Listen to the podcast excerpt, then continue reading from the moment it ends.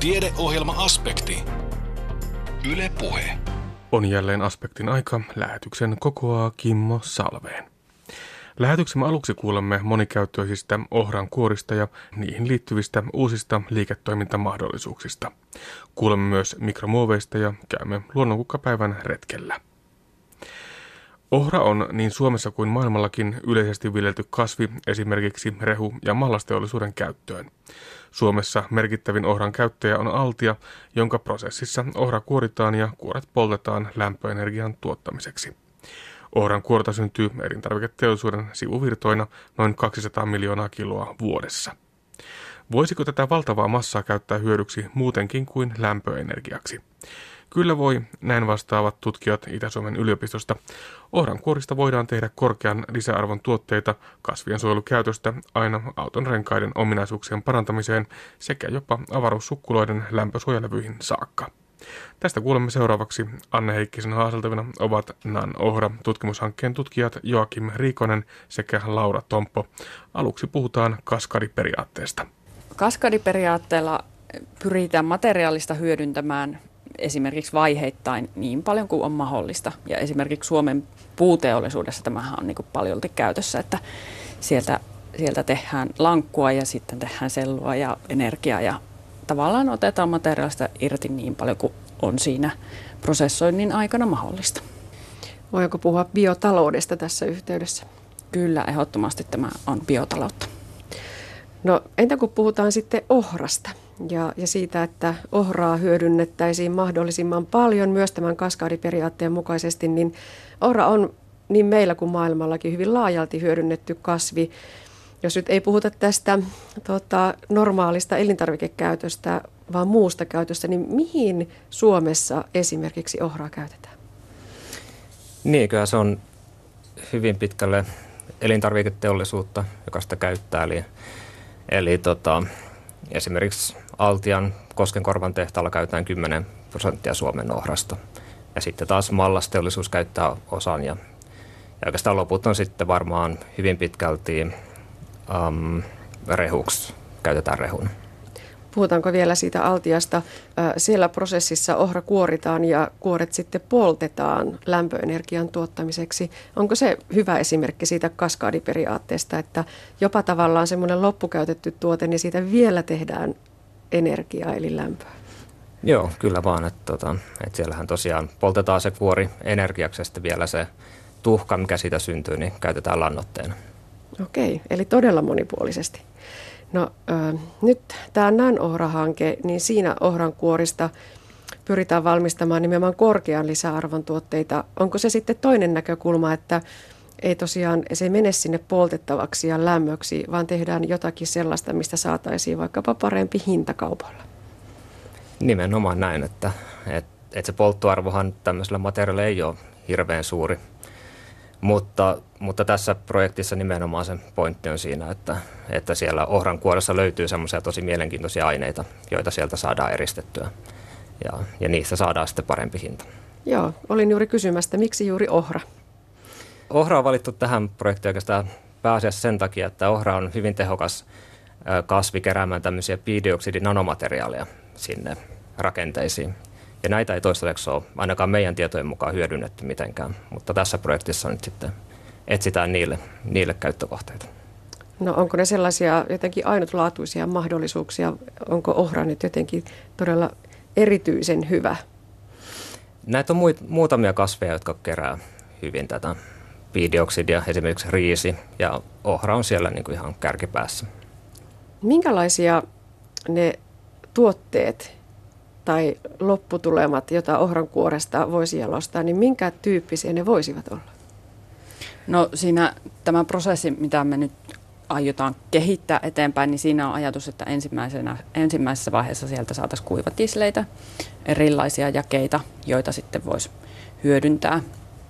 Meillä on vastaavan tyyppisiä kuivatisleitä muista biomassoista valmistettu ja testattu esimerkiksi puun suojauksessa, kasvien suojelussa taudeilta tai tuholaisilta ja tämän tyyppisissä sovelluksissa.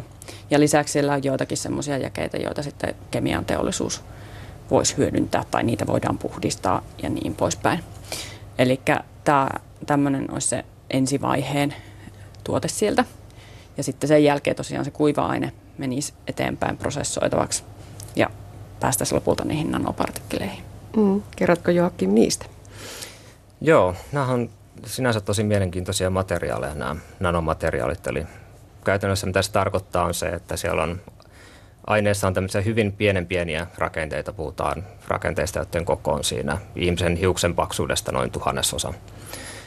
Mikä tekee sen, että siellä on muun muassa hyvin paljon pinta-alaa. Että jos meillä on esimerkiksi ruokalusikallinen tämmöistä nanomateriaalijauhetta, niin siinä on yhteensä pinta-alaa semmoisen jalkapallokentän verran.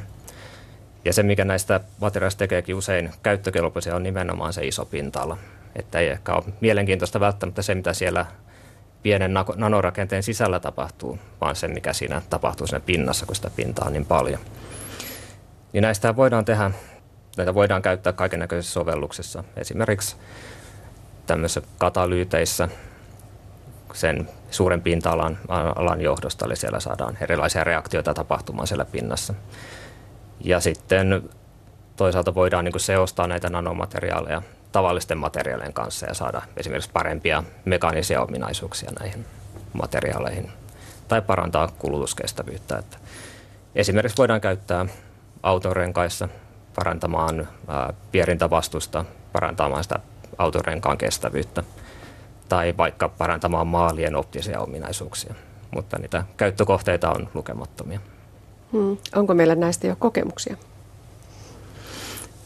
Itse ohran ohran kohdalla tai ohrassa saatavien nanomateriaalien kohdalla ei ole tämmöisiä varsinaisia käyttökokeiluja vielä. Että niitä olisi tarkoitus päästä nyt sitten tekemään tämän projektin aikana ihan testaamaan teollisuuspartnerien kanssa, miten nämä materiaalit sopivat heidän prosesseihinsa.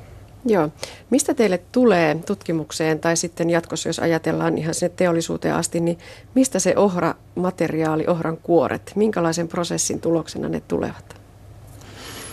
Niin, se kuorihan tulee elintarviketeollisuuden sivuvirtana pääosin.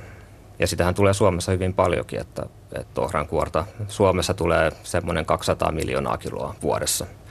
Eli ei puhuta mistään ihan pienistä määristä.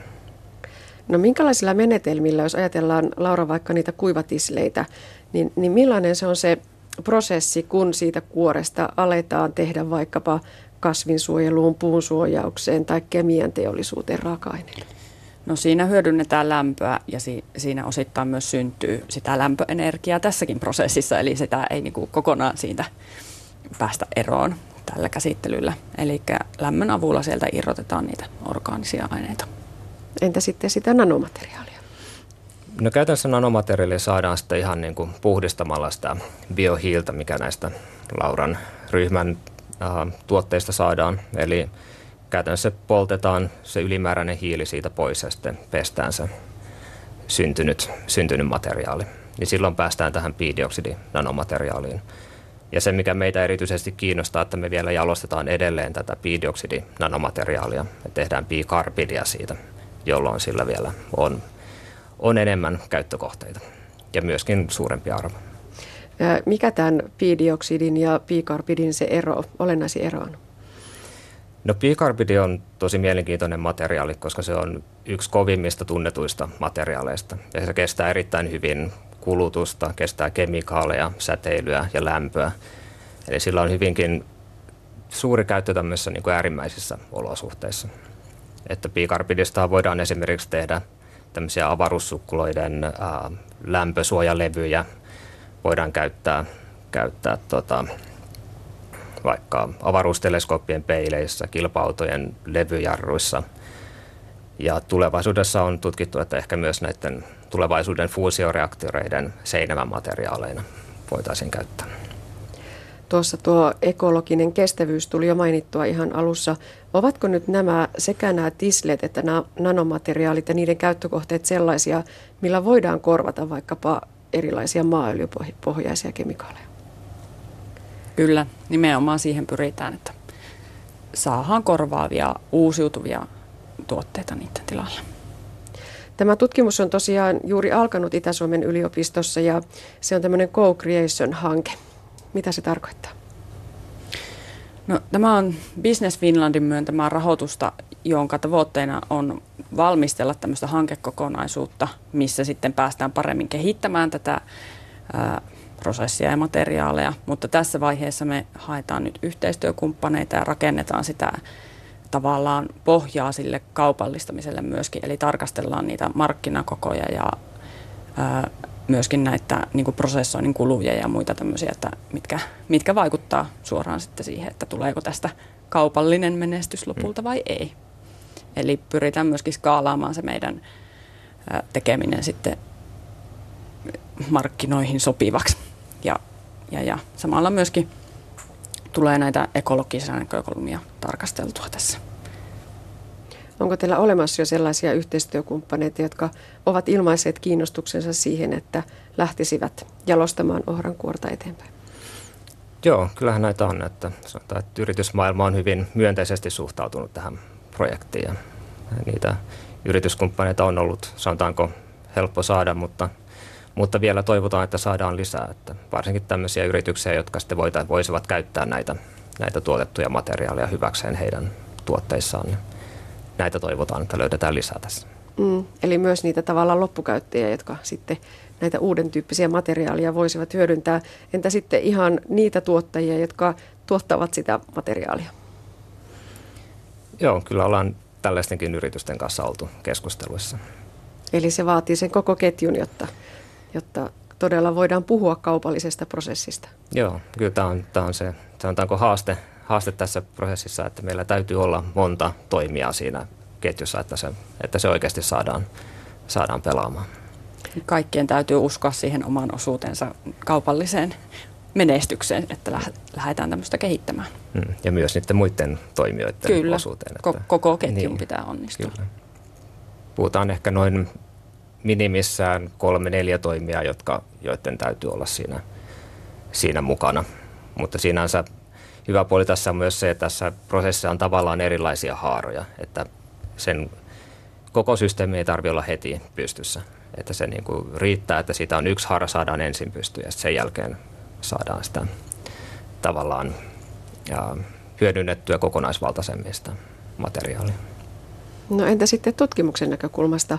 Onko tutkimuksellisesti nämä menetelmät jo tuttuja ja testattuja vai, vai käykö tässä myös niin, että, että tässä tavallaan tehdään myös jotain sellaista uuden tyyppistä tutkimusta, joka hyödyttää myös tiedettä? Kyllä varmasti näistä, näistä tiedettäkin tehdään. Eli meillä on ä, tietyt prosessit on tuttuja, mutta aina kun on uudempi raaka-aine, niin siellä tulee ehkä jotain yllättävää.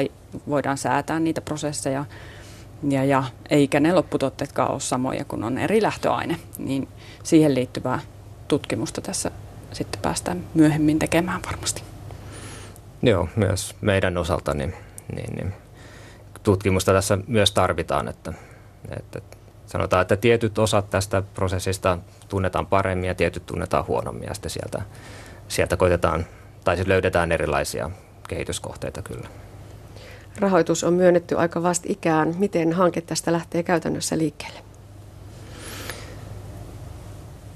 No tässä ihan ensimmäisessä vaiheessa nyt tota, aletaan miettimään näitä skaalautuvuussuhteita, keskustellaan yrityskumppanien kanssa ää, näistä prosesseista ja se, että mikä heidän osuus tässä sitten tulevissa hankkeissa olisi. Ja sitten myös lähdetään näitä, näitä kaupallistamistarkasteluita tekemään. Katsotaan, minkälainen se patenttiympäristö periaatteessa on, missä toimitaan. Eli onko siellä jollain joku patentti, joka käytännössä estäisi, estäisi jotain toimintaa siinä meidän prosessissa. Näin tutkijat Joakim Rikonen ja Laura Tomppo. Mikromuovit ovat puuttaneet paljon viimeisen vuoden aikana. Mikromuovien parissa tutkimustyötä tekevä tutkija Samuel Hartikainen on ollut mediassa ja erilaisissa tilaisuuksissa kysytty kaveri. Mistä mikromuoveissa on oikein kyse ja kuinka ne joutuvat luontoon Suomessakin, millaisen ongelman luontoon pääsevä muovi aiheuttaa ja mitä muovin käytön vähentämiseksi tai jo luontoon päässeen muovin poiskeräämiseksi voidaan tehdä. Samuel Hartikainen. Biopohjainen muovi ei välttämättä ole biohajoava. Se johtuu siitä, että me voimme valmistaa muoveja tällaisesta niin kuin perinteisestä fossiilisesta öljystä, mineraaliöljystä, mutta sitten tänä päivänä voimme valmistaa samanlaisen muovin vaikka bioöljystä tai vaikka mäntyöljystä. Eli, eli se, mitä raaka-ainetta on käytetty siihen muovin valmistamiseen, sinällään se muovi on sama. Se on sitä samaa muovia, mutta se on vain eri aineista. Mutta se, mikä meitä mikromuovitutkijoita ja kierrättäjiäkin tietysti sitten kiinnostaa, niin tämä biohajoavuus eri ympäristössä ja tämmöinen biohajoavuuden nopeus. Ja ehtiikö tällaiset biohajoavat muovit sitten kuitenkin muodostamaan mikromuovia jossain vaiheessa? Ja miten lisäaineistus vaikuttaa niiden hajoamiseen? Tämä on tämmöistä ihan kemiaa ja, ja tuotanto, tuotekehittelyä pohjimmiltaan. Mutta kun tässä nyt haetaan ratkaisuja tähän muoviroska-ongelmaan ja muovin hajoamiseen ympäristössä, niin tällaisia biohajoavia muoveja on ruvennut tulemaan. Mutta nekin pitäisi sitten kyllä tutkia, että onko ne varmasti biohajoavia. No sitten muovista tähän mikromuovin määritelmään. Se ei myöskään ole ihan yksilitteinen. Ja tämä ei ole virallinen, tämä on tällainen niin kuin käytännöllinen määritelmä mikromuoville. Ensimmäisenä on tietysti tämä mikromuovin kemiallinen koostumus. Mikromuovit ovat synteettisiä ja ne, se materiaali sisältää polymeeriä ja muita aineita. Tämä synteettisyys on nyt semmoinen lähtökohta. Se on kiinteä, hiukkanen, huonolla suomella sanottuna partikkeli tai sitten kuitu, esimerkiksi tekstiilikuitu. Hiukkas koko tällaisella mikromuovilla voi olla viidestä millistä alaspäin. Se on kansainvälinen määritelmä. Ja nanomuoveistakin on ruvettu puhumaan, ja se olisi alle, alle tämmöisen 100 nanometriä, eli, eli todella pieniä, silmin näkymättömiä hiukkasia. Mutta tämä on hyvin liukuva määritelmä, ja käytännössä kaikki pieni muovi, muovihiukkanen, niin pieneksi kuin sen nyt voi kuvitella, niin on mikromuovia. Ja tämä liukosuustekijä on nyt tärkeä, että mikromuovi ei liukene veteen. Eli, eli, eli se on niin kuin totta kai lähtökohta. Muutenhan meillä ei olisi tätä ongelmaa, jos ne liukenisi veteen. Ja tosiaan tämä hajoavuus tuolla ympäristössä, niin nämä mikromuovit sitten on hajoamattomia, mutta kemisti sanoisi, että erittäin hitaasti hajoavia. Siihen voi mennä vuosikymmeniä tai vuosisatoja sitten mutta muovista siinä on kysymys ja myöskin kumista. Nyt ei pidä unohtaa, rengaskumi on kyllä hyvin pitkälle synteettistä. Melkein puolet siitä on synteettistä materiaalia, synteettistä kumia ja se luokitellaan tämmöinen kumihiukkanen luokitellaan myös tänne mikromuoveihin, vaikka se vähän hämää. Ja sitähän on nyt sitten rengas, rengaspäästönä ruvettu tutkimaan. Se, mitä on monesti kysytty, niin mistä sen muovin tunnistaa vaikka kosmetiikassa sitten, niin jos siellä lukee vaikka PE polyeteeni, niin silloin se on muovia, mutta jos siellä lukee PEG polyetyleeni glykoli, niin se ei ole muovia, se on, se on tuota, liukeneva aineosa siellä. Et, et tarkkana saa olla sitten, jos haluaa niin kuin tarkistaa kosmetiikkatuotteen mikromuovit, että onko siellä näitä lisäaineena sitten vai ei. No sitten näitä mikromuovia ja kumien lähteitä. Valitettavasti me kaikki osallistutaan näiden mikromuovien ja mikrokumien kumimurusten tuottamiseen. Se johtuu siitä, että me kulutetaan näitä materiaaleja päivittäin. Ja Toinen merkittävä lähe on ollut ainakin aikaisemmin, tämä on jo korjaantunut huomattavasti, nämä kunnalliset jätevedet. Nyt näillä moderneilla jäteveden puhdistamoilla niin pystytään poistamaan muovista jo yli 90 prosenttia. Mutta siinä on semmoinen ongelma, että se muovi ja muu, muu aine siellä, niin se jää sitten lietteeseen. Muovihan on vain yksi osa jätevettä Siellähän on lääkeaineita, metalleja ja muita haitta-aineita. Nyt sitten tämä lietteen hyötykäyttö onkin sitten aika kova kysymys tällä hetkellä sille, kenelle se liete jää käsiin, eli laittaako sitä sitten viherrakentamiseen vai peltoon. Ja nythän monet viljaostajat ja, ja viljaa käyttävät yritykset on, on kieltäytynyt ostamasta viljaa jos muovipitoista lietettä on, yhdys, yhdyskuntalietettä on käytetty pellolla. Eli tässä on ote tiukentunut nyt sitten myös tuolla näillä myllyillä ja muilla, muilla elintarvikkeiden valmistajilla. Mutta käyhän se vähän niin kuin järkeenkin, että miksi sitten sotke peltoja sen takia, että saataisiin nyt ravinteet kiertoon, kun kyllä sitä, varmaan sitä ravinnetta saa sinne muutenkin, mutta tämä, tämä, tätä tutkii ympäristökeskus Suomessa aika paljon tätä lietteen hyötykäyttöä. Mutta muovi on noussut sielläkin nyt aika kovaksi kysymykseksi. Teollisuuden jätevedet onkin sitten jo toinen juttu ja meillähän on teollisuutta paljon täällä sisävesien sisävesistöjen varrella ja nämä teollisuuskohtaiset jätevedenputsarit on, on, mulle on ihan viranomainen kertonut, että ne on täysin arvotus, ei ole mitään tietoa, mitä niistä irtoaa ja mitä niistä menee läpi. Ja ne pitää tietysti nyt sitten tutkia ja selvittää. Kierrätysteollisuus on myös teollisuutta ja sekin tuottaa jätevettä ja nyt sitten kun murskataan muovia tai kumia, niin siinäkin syntyy sitten näitä hiukkasia. Ja vaikka kierrätysteollisuus on tämmöistä vihreitä ja ekologista, niin se on teollisuutta sekin. Ja sielläkin täytyy sitten katsoa, että missä ne jätevedet ja muovipölyt ja muut päästöt sitten on, että se on teollisuutta sekin. Hulevedet on nyt sitten semmoinen aika ikävä juttu kaupunkien kannalta ja ylipäätään, missä ihminen nyt sitten toimii ja asustaa, mutta myös teollisuusalueilla – tämä on tämmöinen valtakunnallinen ja maailmanlaajuinen ongelma, että jos meillä onkin sitten nämä jäteveden puhdistamot tämmöiselle muulle jätevedelle kunnossa ja ne hoitaa, hoitaa tuota muoviasiaakin oikein hyvin, niin sitten nämä hulevedet on kyllä välillä ihan hunningolla, että missä ne sitten kuleksi. Ja tähän täytyy sitten liittää nämä katu, katuosuudet ja moottoritie muun muassa sitten rengaspäästöjen osalta, että rengas kumminkin kuuluu jonnekin. Ja siitäpä onkin tuossa mulla seuraavaksi merkintä, että rengasliikenne on todettu, että se on, saattaa olla jopa yksi suurimpia mikromuovin lähteitä ja nyt se mikromuovi käsittää sen rengaskumiin myös, koska rengaskumi on tuommoinen synteettinen veteen liukenematon polymeeri. Se täyttää mikromuovin määritelmän väljän määritelmä. Jos nyt mietitään Kallaveden, Kallan, Kallan siltojakin, niin siinä menee semmoinen 30-40 000 ajoneuvoa vuorokaudessa ja siitä kun karkeasti laskeskelee, niin saa aikamoisia kumipölymassoja laskettua. Mutta tässä on se ongelma, että kumin, kumin tuota kulumistakin niin aika vähän on raportoitu. Et kyllähän rengasteollisuus tietää renkaan, renkaansa ja kulutuksen, mutta näin niin kuin ympäristötutkijan vinkkelistä sitä tietoa on aika vaikeasti ollut saatavilla.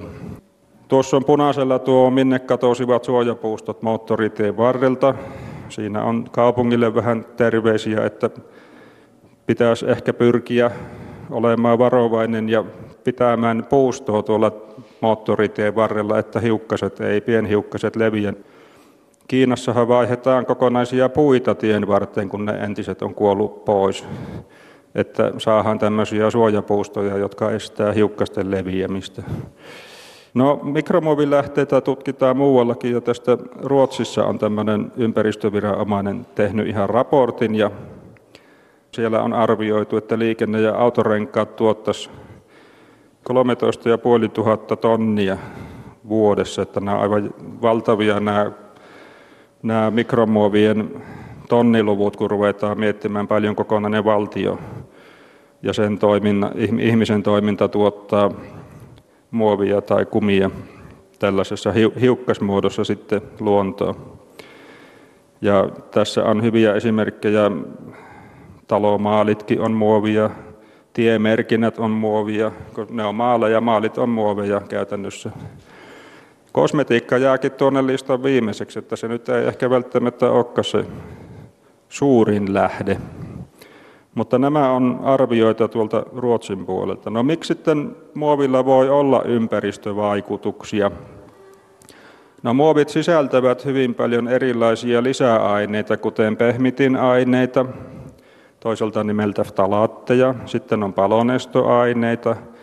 väripigmenttejä, antioksidantteja, niitähän mekin syömme, mutta niitä laitetaan myös muoviin ja kumiin, että happi ei vaurioita materiaalia tai polymeeria. No sitten on ultravioletilta suojaavia aineita. Ultraviolettivalo on muovin ja kumin pahin vihollinen. Sen takia se sitten lopulta tuolla ympäristössäkin rupeaa pilikkoutumaan, jos se muoviroska sinne ympäristöön päätyy täyteaineita, katalyyttiaineita, diffuusiosuoja-aineita, metallia. Tämä lista muovien ja kumien lisäaineista on ihan loputon. Että pelkästään nämä tämmöisiä pehmitiaineita voi olla 1500 erilaista kemiallista ryhmää, ja ne on ryhmiä, että yksittäisiä aineita, mitä voidaan lisätä muoviin ja kumi on aivan valtava määrä. No näillähän aineilla sitten pyritään vaikuttamaan muovien ominaisuuksiin ja kestävyyteen. Ja se tarkoittaa sitä, että muovista tehdään kestävä ympäristötekijöitä vastaan. Eli, eli juurikin näitä lämpöä, ultraviolettisäteilyä, hapeen vaikutusta. Niitä vastaahan mekin taistellaan joka päivä, mutta niin se muovi ja kumikin tehdään taistelemaan. Mutta kuitenkin tämä muovi on hyvä ja kestävä materiaali siinä käytössä, mihin se on suunniteltu. Tässä on vain sitten se ongelma, että kun se muovi päätyy tuonne ympäristöön tai jätteeksi, niin se ei ole enää siinä tehtävässä, mihin se on suunniteltu. Ja muovi sitten vie nämä hyvät ominaisuutensa mukana myös luontoon.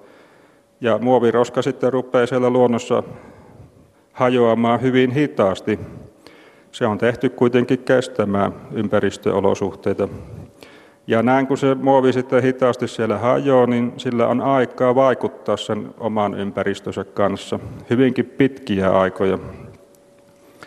Ja sitten tämmöinen vanha mantra, että muovi on tämmöinen reagoimaton eli inertti aine ja sitten se rengaskumi on myöskin tämmöinen. Se on meillä hyvin vahva arkikokemus, että muovi ja kumi on tämmöisiä hyvin reagoimattomia aineita, inerttejä, kestäviä, pois heitettäviä. Mutta tuota, tässä on nyt semmoinen, kun meidän aikakäsitys on eri kuin tuo polymeerikemian aikakäsitys, eli jos me nyt katsotaan sitten muovia, niin se ei kyllä ole mitenkään inertti, sillä se muovi tai kumi, niin ne pystyy vastaanottamaan erilaisia aineita, kemiallisia yhdisteitä ja se pystyy myös luovuttamaan niitä ympäristöönsä. Ja nyt sitten kun tämmöinen muovi tai kumi, kun se hajoaa tuolla ympäristössä, niin sen koko pienentyy ja sehän on, onko se lyhyttä vai pitkää matikkaa nykyisin lukiossa, niin tämmöinen kun kappale, kappaleen koko pienentyy, niin sen pinta-ala suhteessa halkasijaahan kasvaa jolloin käytännössä tämmöistä reaktiivista pinta-alaa tulee paljon. Ja tämä aineiden vaihtuminen muovista ympäristöön tai ympäristöstä muoviin, se kiihtyy ja lisääntyy. Eli lopputuloksena sitten nämä lisäaineet kulkeutuvat helpommin ulos muovista ja ympäristömyrkyt taas, esimerkiksi ympäristömyrkyt, niin ne voi sitten mennä sinne muoviin. Ja tässä vaiheessa yleensä puhutaan sitten jo siitä mikromuovista, mutta kyllä se muoviroskakin on jo isompanakin siellä ympäristössä, niin vaikuttaa ympäristössä kanssa. Eli, eli se, mitä tällä nyt halusin sanoa, niin tämä, tätä tutkimustietoa mikromuovien kemiallisesta käyttäytymisestä on, on vähän vielä saatavilla, eli meidän täytyy vain jatkaa tutkimuksia ja todellakin miettiä, miettiä sitä muovin kemiallista käyttäytymistä tuolla ympäristössä. Näin tutkija Samuel Hartikainen Itä-Suomen yliopistosta. Tuo puheenvuoro löytyy kokonaisuudessaan Aspektin verkkosivuilta osoitteesta kantti.net kautta aspekti. Kävelylenkit ja vesijuoksu eivät pelkästään riitä ikäihmisten kuntoilumuodoiksi. Näin toteaa liikuntalääketieteen tutkija Heikki Pentikäinen. Kävelyn ja uinin tai vesijuoksun lisäksi viikko-ohjelmaan kannattaa sisällyttää vaikkapa lumenluontia tai halon hakkuuta. Pentikäinen kertoo lisää.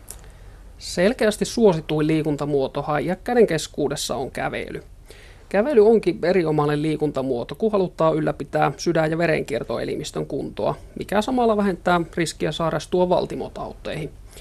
Toisaalta lihasvoimaharjoittelun merkitys varsinkin iäkkäillä ymmärretään nykyään hyvin, ja kävelyn vaikutus lihasvoimaan on kyllä itse asiassa yllättävän vähäinen, ellei se sitten sisällä selkeästi portaiden tai jyrkähköjen ylämäkien kipuamista. Loppupeleissähän jalkojen lihasvoima ratkaisee sen, että miten pitkää ikää asti siltä nojatuolista päästään vaivatta ylös. Ja lisäksi lihasvoimalla on sinällään jo itsenäinen positiivinen vaikutus tasapainoon. Onkin ollut ihan mukava huomata, että myös iäkkäät henkilöt ovat yhä enenevässä määrin löytäneet tiensä tuonne kuntosaleille. No miten sillä kuntosalilla kannattaa harjoitella? No sopiva harjoituskertojen määrä on kaksi kertaa viikossa. Mielellään ei peräkkäisenä päivinä, jotta lihakset pääsee palautumaan siitä edellisestä harjoituksesta. Ja salilla kannattaa harjoittaa kaikki suurimmat ylä- sekä alavartalon lihakset. Varsinkin aloittelevia harjoittelijoiden kannattaa tehdä harjoitukset pääasiassa niissä laitteissa. Irtopainoja kannattaa käyttää vasta, kun harjoittelu on tullut ihan selkeästi tutummaksi. Semmoinen 1-2 sarjaa per lihasryhmä ja noin 10 toistoa yhtä sarjaa kohti on hyvä resepti, jolla saadaan kehitystä lihasvoimassa aikaan. Harjoituspaino tulee siis valita siten, että se lihas ihan oikeasti väsyy suorituksen aikana, jolloin myös saadaan aikaan niitä harjoitusvasteita. Entä sitten luusto? Millainen liikunta on hyväksi luustolle? Eri liikuntamuodoista luustoa vahvistavat parhaiten iskutyyppiset kuormitukset, eli tärähdykset ja värähtelyt. Ja niin hurjalta kuin se voi kuulostaa, niin jopa kierrot ja väännöt on ihan suositeltavia luustolle. Ikäihmisillä liikunta ennemminkin ylläpitää kuin lisää luun lujuutta, mutta tämäkin vaikutus on varsin tärkeä osteoporoosi eli luukadon ehkäisemiseksi. Jos kääntää kysymyksen ikään kuin päälailleen, niin en suosittelisi uintia tai vesijuoksua iäkkäiden ainoaksi liikuntamuodoksi.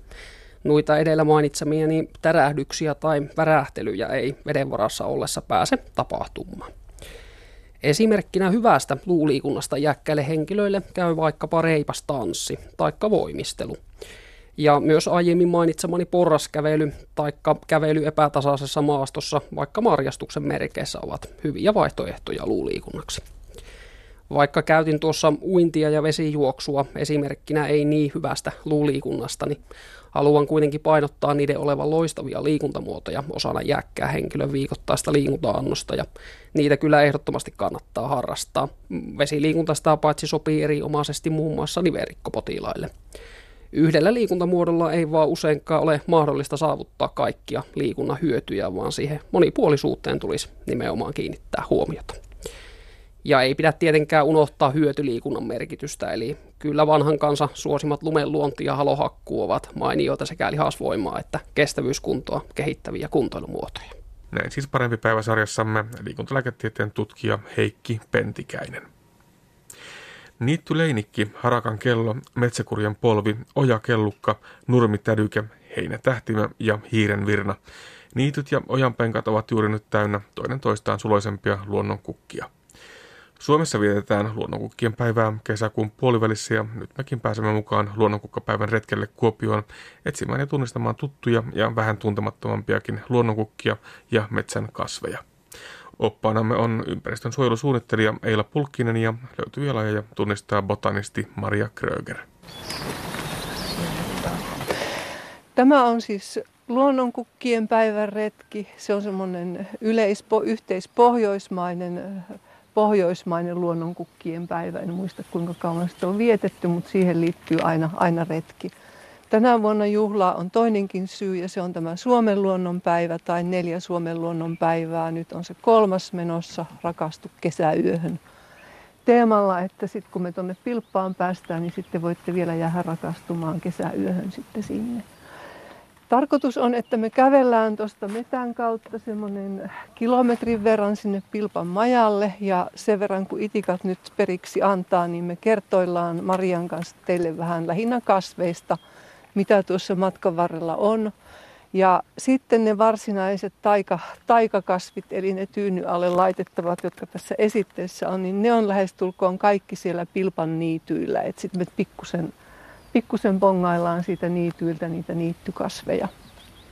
Ja se taikahan edellytti, että ei riitä, että on seitsemän yrttiä tyyny alla, vaan ne piti olla seitsemältä eri niityltä ja pitikö sitä juosta seitsemän aidan yli ja kieriskellä kasteissa ja kaikkea muuta. Että sen, sen te saatte sitten niin kuin tehdä silloin juhannus, juhannusyön aikaa, että me vaan kerrotaan nyt näistä kasveista. Jos me lähdetään pikkusen kävelemään tuohon, tai mä voisin oikeastaan tässä kertoa tuosta luonnonsuojelualueesta, niin ei tarvita tosiaan tulla itikoiden kanssa niin paljon pysähellä.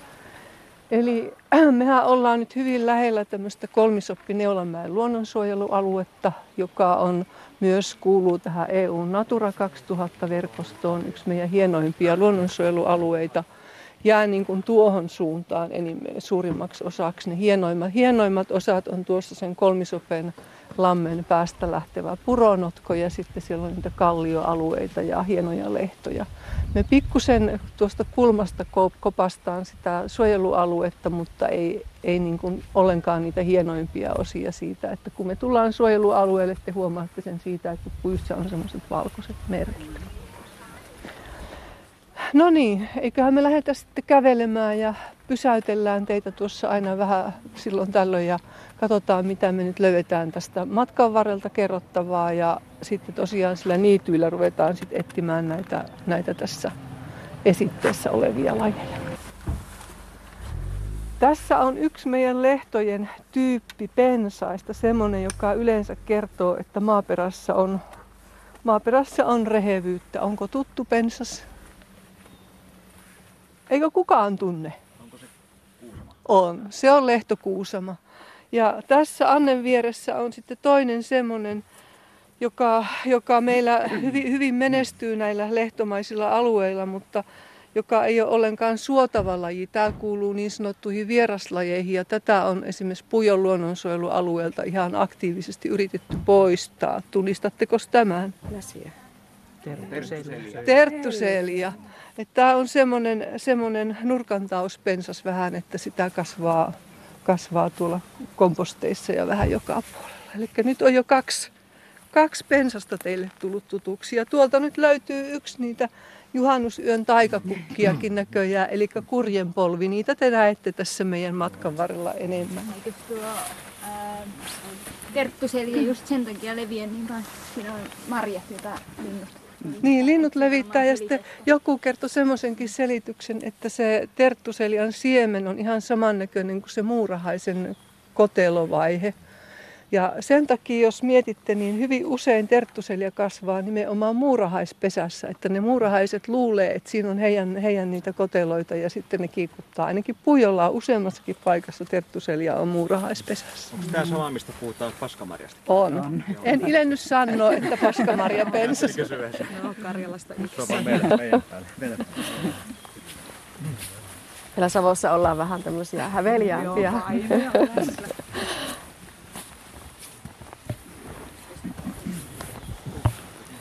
Katsotaan nyt näitä kasveja sitä mukaan, kun niitä tulee vastaan. Eli tässä on tämmöinen lehtolaji.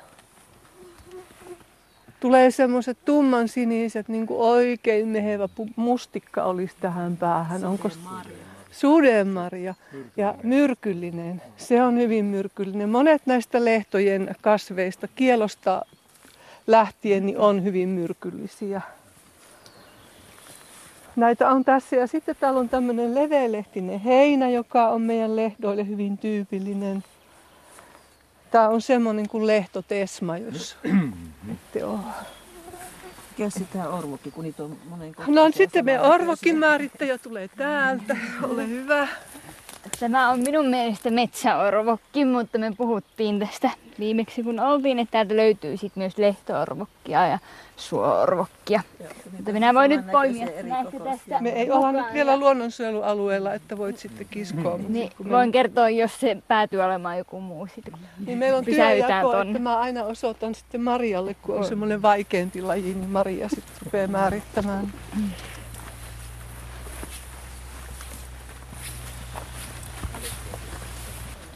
Niin kuin näette, niin kuusamaa on täällä paljon nyt. Tämä on, on merkki siitä, että on rehe, rehevämpää kasvupaikkaa täällä. Onko tämän näköinen kasvi tuttu?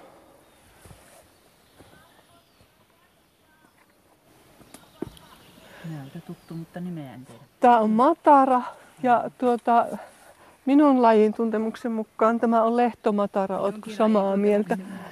Tämä on tuota, sitten kun siinä olisi kukka, niin tämä olisi hirveän helppo, helppo tunnistaa, koska sen latinalainen nimi on Kalium triflorum, eli kolmekukkainen. Niin siinä on selkeästi kolme, kolme kukkaa näin aina. Et silloin se niin on varmasti tuntee, mutta kyllä tämä aika, aika varma lehtomatara on, kun tämä on näin. Miten sä oikeasti ne tunnistat sitten? Sulla on aineista. Mulla on maastokasvio täällä repussa, mutta mä en vitti se kädessä no niin. kävellä tässä. Eli sit rupeat vaan vertaamaan Joo, kuvia. siellähän on niin kuin noi määrityskaavat, joita pitkin voisi oikeoppisesti tehdä sen, mutta mihinkä se tyssää tähän aikaan vuodesta tai aika usein on se, että niissä monesti on kukkien ominaisuuksia Aivan. kanssa. Joo. Niin mitä mä tykkään tehdä on, että sit kun on tarpeeksi haisua, niin sitten rupeaa katsoa niitä kuvia ja Joo. Lukea tekstejä. Et siellä esim. mataroista on aika kivat kuvat Mm. ja just nämä lehtien lukumäärät ja Joo. semmoiset, mikä on mataroilla aika hyvä. No niin. Mm. Se on, noi määrityskaavat on kyllä niinku, ne on hyviä silloin kun on täydellinen näyte, Mm. mutta sitten niitä ei vaan voi käydä läpi aina, jos ei ole vaikka kukkia. Mitä se tarkoittaa se kaava? Onko se Mä- joku tämmöinen niin kuin, tietty protokolla, miten sitä lähdetään? Se on, se on semmoinen, että siitä lähdetään niin kuin lista yläpäästä ja sitten siinä on aina kaksi kohtaa, että vaikkapa, ää, vaikkapa lehdet ovat viisi senttiä pitkät ja lehdet ovat kolme senttiä pitkät Okei. ja sitten riippuu kumpi vastaa sitä sun Mm. näytettä, niin sitten sä menet joko kakkoskohtaan tai kolmoskohtaan Joo. ja sitten siinä menee sitä listaa alas. Joo. No miksi on tärkeää tunnistaa lajit? Ää, No, minun mielestä se on mielenkiintoista Mm-hmm. ja se ehkä auttaa, niin kuin, tai ei auta, mutta äm, se on helppo mun mielestä arvostaa luonnon monimuotoisuutta ja muuta, kun rupeaa tajua sen, että miten paljon on, koska ei, ei sitä niin kuin, tähän kaikki näyttää tällä hetkellä aika Mm, vihreältä, se on nuo orvokit ja muut, jotka tuolta Niin. niin kuin tuntuisi erilaiselta. Vihreä kuin vihreä. Niin. Mutta sitten kun oikeasti alkaa nähdä, että paljonko siellä on ja sitten jos siellä on niitä harvinaisimpia, niin niistä saa kivat kiksit, Joo. kun löytää. Mutta siis niitä löytyy niitä harvinaisiakin. Löytyy joo, kyllä. koska tämä on taikakasvi. Tunnetteko? Pieni valkoinen kukka tulee. Tämä on semmoinen kuin velholehti.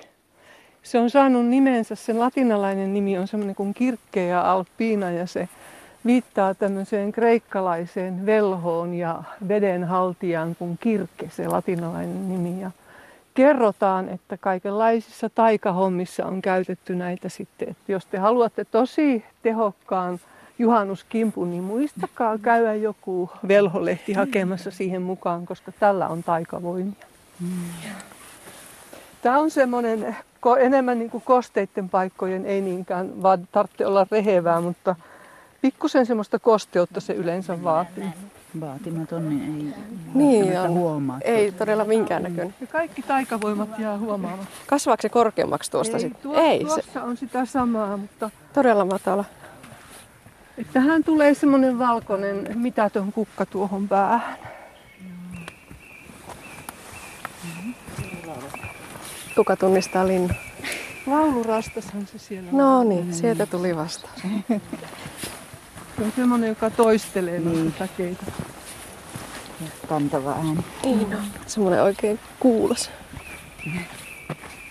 Onpa kaunis. Saataisiko me Maria näille saniaisille jotain nimiä? Nimiä. Me saata. Tässä on hiirenporrasta, eikö se ole? Kyllä. Eli saniaiset on semmoinen ryhmä, joka yleensä on näiden rehevien korpien ja rehevien lehtonotkojen lajeja. Ja tässä nyt on yksi niistä on tämä hiirenporras. Tällä on, tähänkin liittyy semmoinen, sen nimeen semmoinen tarina. Sen latinalainen nimi on Atyrium felix femina, eli se on niin kuin naisen kaltainen. Sitten sillä on, olisiko se se miespuoli, sitten se kivikoalvejuuri, jonka latinalainen nimi on sitten Felix Maas, eli miehen kaltainen. Se loppu, se on semmoinen robusti kun tämä on tämmöinen hento ja siro, niin se miehen kaltainen on semmoinen, en tiedä nähdäänkö me tässä niitä kivikoalven juuri. Koko nimi, eikö vielä sorea hiirenporras? Niin, sorea jätetään juu, usein. sorea hiirenporras. Verrattuna Mm. kivikkoalven juureen se on sorea. Täällä on metsäalven juurta, eikö niin? Metsäalven juuri kyllä. Nämä tämmöiset vähän pienemmät on metsäalven juuria ja sitten tämmöinen, missä on niin kuin kolme, kolme saniaista olisi pantu sammaan, niin Metsäimarre. Metsäimarre. Se on, mä ajattelin, että on niin kuin minisananjalka. no joo. Ne, ne kaksi on ainoat, missä on niin kuin noin selkeästi kolme. Näistä. Niin, se sanajalka on semmoinen näin, näin korkea, kun tämä on tämmöinen pikkunen, pikkunen kasvava.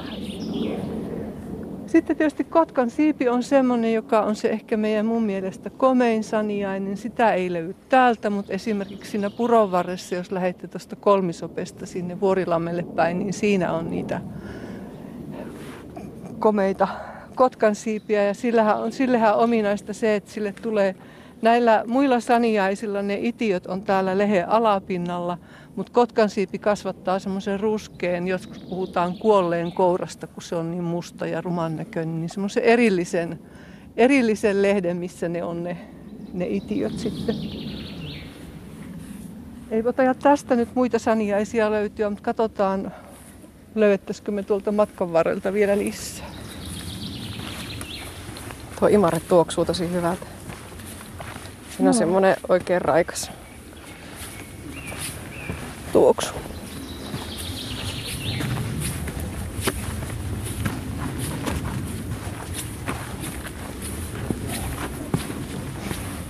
On tällä kyllä nättiä. Oh, nyt on. Mutta viikko sitten olisi ollut vielä ihan erilaista. Niin. Nyt on tämä lämpö tehnyt kyllä hyvää ja vähän vettäkin tuli.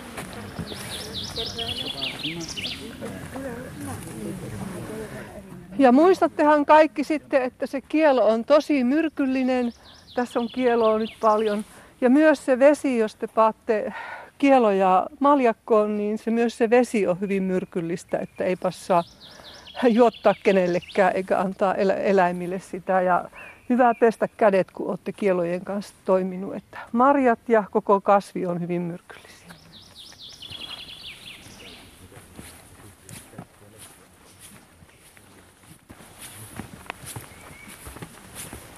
Tuolla kasvaa mahtavasti tuon kiivojen lohkareen päällä. Joo.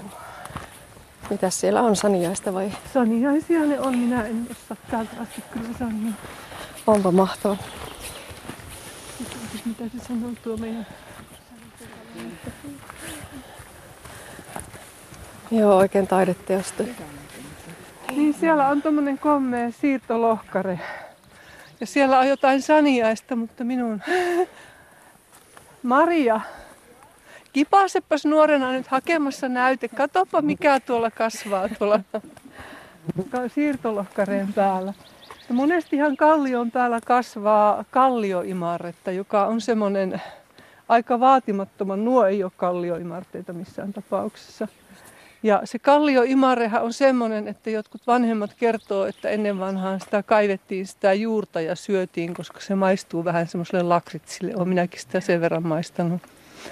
Mutta en suosittele, että alatte kaivella niitä, koska niitä ei niin hirveästi ole, että annetaan mieluummin niiden kasvaa. Katsotaan, saako se Maria tuolle vihreälle tukalle nimeä. Nämä tässä ainakin on metsäalven juurta kanssa. Joo, no ne on varmaan sitten samaa siellä päällä. Metsäalven juuri tuli. Metsäalve. Se oli se Se tunnistettua. Tämä Aivan. on metsäalven juurta tässä. No tuoppas yksi kallioimare tänne. Nyt todistetaan sitten kiipeilytaidot. Mutta älä tipaha. Oho, siitä Siellä lähti lintu. Oliko se punakylkirastas? Punakylkirastas, siinä oli todellakin varmaan pesä.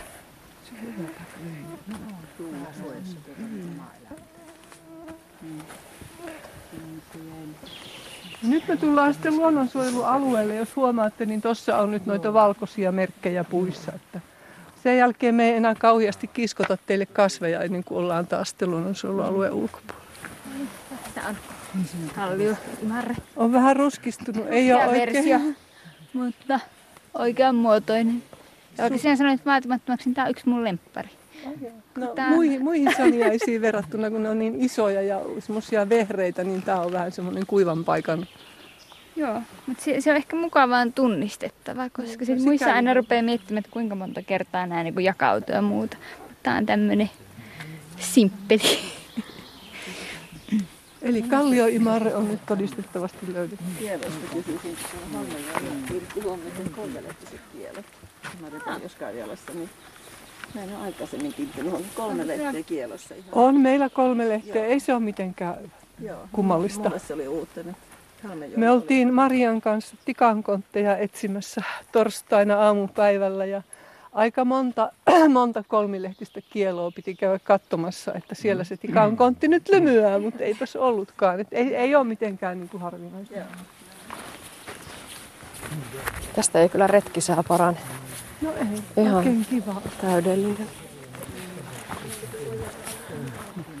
Tuota, tähän halusin teidät pysähyttää sen takia, että tuntuu, että ei koskaan niin kuin liikaa voi puhua tämmöisen lahoavan puun, vanhan puun merkityksestä luonnon monimuotoisuuden kannalta. Että tässä nyt on sitä semmoista, semmoista tavaraa, joka sitten, sitten antaa, jos näin niin kuin lapsellisesti sanoisi, niin kodin hirveän monelle eliölle ja on, on olemassa hyvin monta lajia, jotka on ihan, joiden elämä ja toimeentulo on riippuvainen tämmöisestä kuolleesta puusta.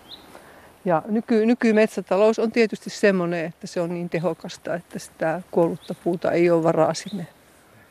Kuollutta puuta ja vanhaa puuta ei ole sinne varaa jättää. Että tässä tämmöinen vaan pieni hiljainen hetki vanhan, metsän puolesta.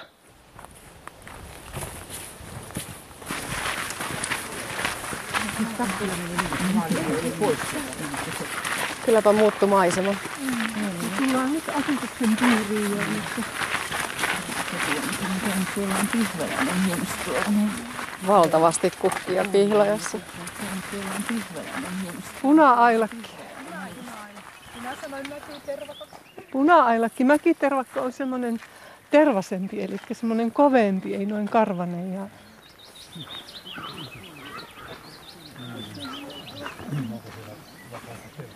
Tuota, me ollaan nyt tulossa Pilppaan. Tämä Pilpa-aluehan on ollut aikanaan, tässä on ollut maatilaa, ihan viljeltyjä peltoja.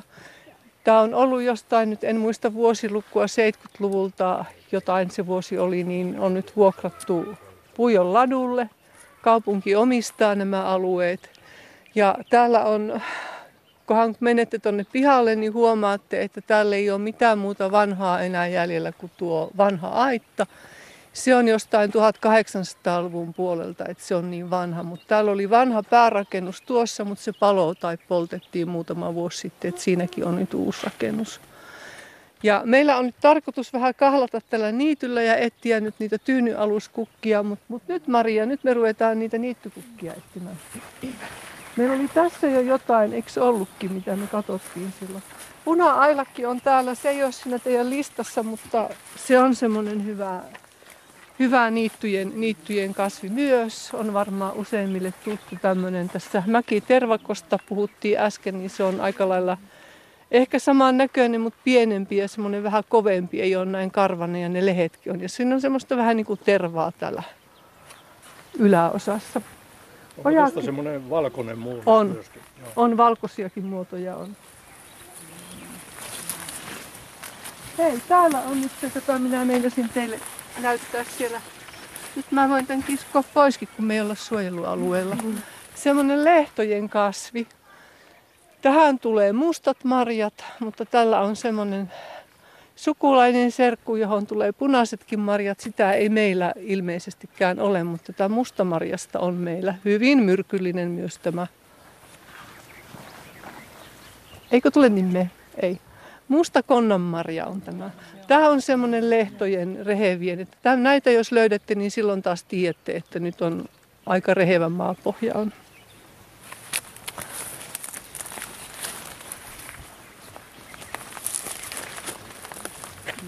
Tämä on siinä teidän luonnonkukkapäivän listassa. Tämä on varmaan tuttu keltakukkanen. Ei syö lehmät, mutta muuten ihan kiva kasvi. On se niittyleinikki. Kaikki leinikit. Eivät kuulemma enää kuivana. Kellukka. Kellukka, niitä on. Tälle, tälle jo tulikin nimi, kuka se sieltä sanoi.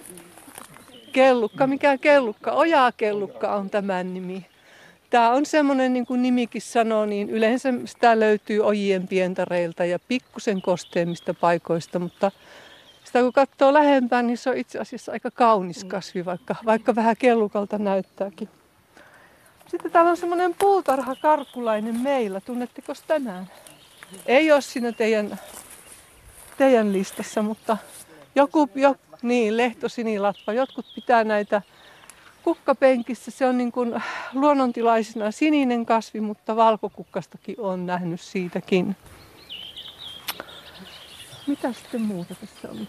Tässä oli jotain. Koiranputki. No koiranputki, joo. Eli tämähän on semmoinen hyvä juhannuskukka kanssa, kaunis, antaa kimppuihin. Niin tämä on nyt koiranputki. Kumina on aika lailla tämän näköinen, mutta pikkusen erilainen, että parempi ehkä kuin ei sitten sotketakaan, mutta niiden kasvupaikat on vähän erilaisia. Näitä niittykasveja, tämä, onko tuttu? Kaikki tietää. Poimulehti, tämähän on semmoinen myös näitä rohtoyrttejä tai voi, voi käyttää salaatissa syyä viher. Ja sitten on tämä, nämä virnat. Tulepas nyt Mari, Maria mulle. Me yritettiin torstaina näitä määrittää, kun näistä tämän kokoisista, joissa ei ole kukkia, niin se oli vähän niin kuin vaikeampaa. Mutta tämä näyttää nyt hiirenvirnalta, eikö näytäkin? Kun siinä on noin paljon noita, paljon pieniä lehdyköitä ja sitten kun se kukkii, niin se kukka nousee semmoisen varren päähän. Mutta tässä ei valitettavasti vielä sitä kukkaa ole. Ja tämä näyttäisi minusta sitten semmoiselta kuin aitovirna, joka on, on niin kuin sen sukulainen. Voin olla väärässä. Oo, no, samoin, joo. Niin tuota, tällä on vähän leveämmät nämä lehdet, tästä kun se kukkii, niin kuin tuosta näette, niin se kyyköttää tuo kukka tuossa lehtien ihan tyvellä, kun hiirenvirnassa sillä on semmoinen selvä perä siinä kukinnassa. Tässä hän pongasi täältä yhden kasvin, joka nyt ei ole on aika pieni vielä. Tämä on semmoinen oikeastaan ahojen, niitä semmoinen vähän kuivempien paikkojen kasvi. Tulee semmoinen keltainen, keltainen kaunis kukka. Onko tuttu? Kuisma. Kuisma, särmäkuisma. Joo, se varsi on. Mm, varsi on särmikäs semmoinen, nel, niin kuin nelikulmanen on tämä varsi. Ja tästähän niin kuin kanssa voi, tämä on vanhoja rohdos, rohdoskasveja, jota en nyt muista mihin se rautavaara. Masennukseen. Niin onkin. Tämähän, tämähän on sitä, jota ei saanut syyä, jos oli joku tietty lääkitys. Eikö se ollut just semmoista? Sitten voi värjätä vodkaa, tulee puu. Tuo minäkin tiedän. Kukista. Olen kokeillut yhden kerran värjäystä. Siis eikö sitä kukkia pantu vai? Niin, kukissa on, kukat on keltaisia, niissä on pieniä punaisia pisteitä, niin se varmaan tulee se vadelman väri sieltä. Eli niin näissä yrteissä on oltava sitten tie, tiedettävä mitä. Tuota, jos me nyt tehtäisiin sillä lailla, että teillä on nyt tämä, tämä esite, mistä te voitte nyt katsoa, että löydättekö kaikki ne. Näitä löytyy näitä, näitä, näitä nurmitädykkeitä. Näitä me löydettiin tuolta pihapiiristä, mutta ei tästä. Että... Löysitkö sä? No löysit. Miksi myös täällä? No, Löytyi. Eli nurmitädyke. Tämä on semmoinen, mihinkä tulee semmoinen kaunis, tosi kaunis sininen kukka, joka nyt ei tosin kestä kauan, että maljakko, jos näitä poimii, niin ne on poissa aika nopeasti. Mutta näitä oli kukkivanakin jossain tuolla vähän aurinkoisemmalla paikalla. Sitten tuota harakan kelloja me ei ainakaan torstaina täältä löydetty kukkivana ja kun se ei kuki, niin sitä on vaikea tuolta löytää. Ja samoin heinätähtimö nyt jää teille vielä sitten kotiläksyksi, että voitte etsiä niitä. Tämä meidän kasviretki oli nyt tässä, että kiitoksia kaikille ja muistakaa tehdä juhannustaikoja, hyppiä kaikkia aitojen yli ja kieritellä kasteisessa ruohossa ja vähintäänkin ne seitsemän erilaista kukkaa laittaa sinne tyynyn alle. Että kiitoksia minun puolesta ja oikein hyvää juhannusta ja kesää kaikille. Ja tuolta löytyy todella se laavu ja lähdetään katsomaan, mitä meille on siellä tarjolla. Kiitos. Kiitos. Kuopiossa luonnonkukkapäivän retkellä meitä opasti ympäristösuojelusuunnittelija Eila Pulkkinen. Ja näin päättyy tämänkertainen aspekti. Lisää aiheistamme netissä osoitteessa kantti.net kautta aspekti sekä Yle Areenassa.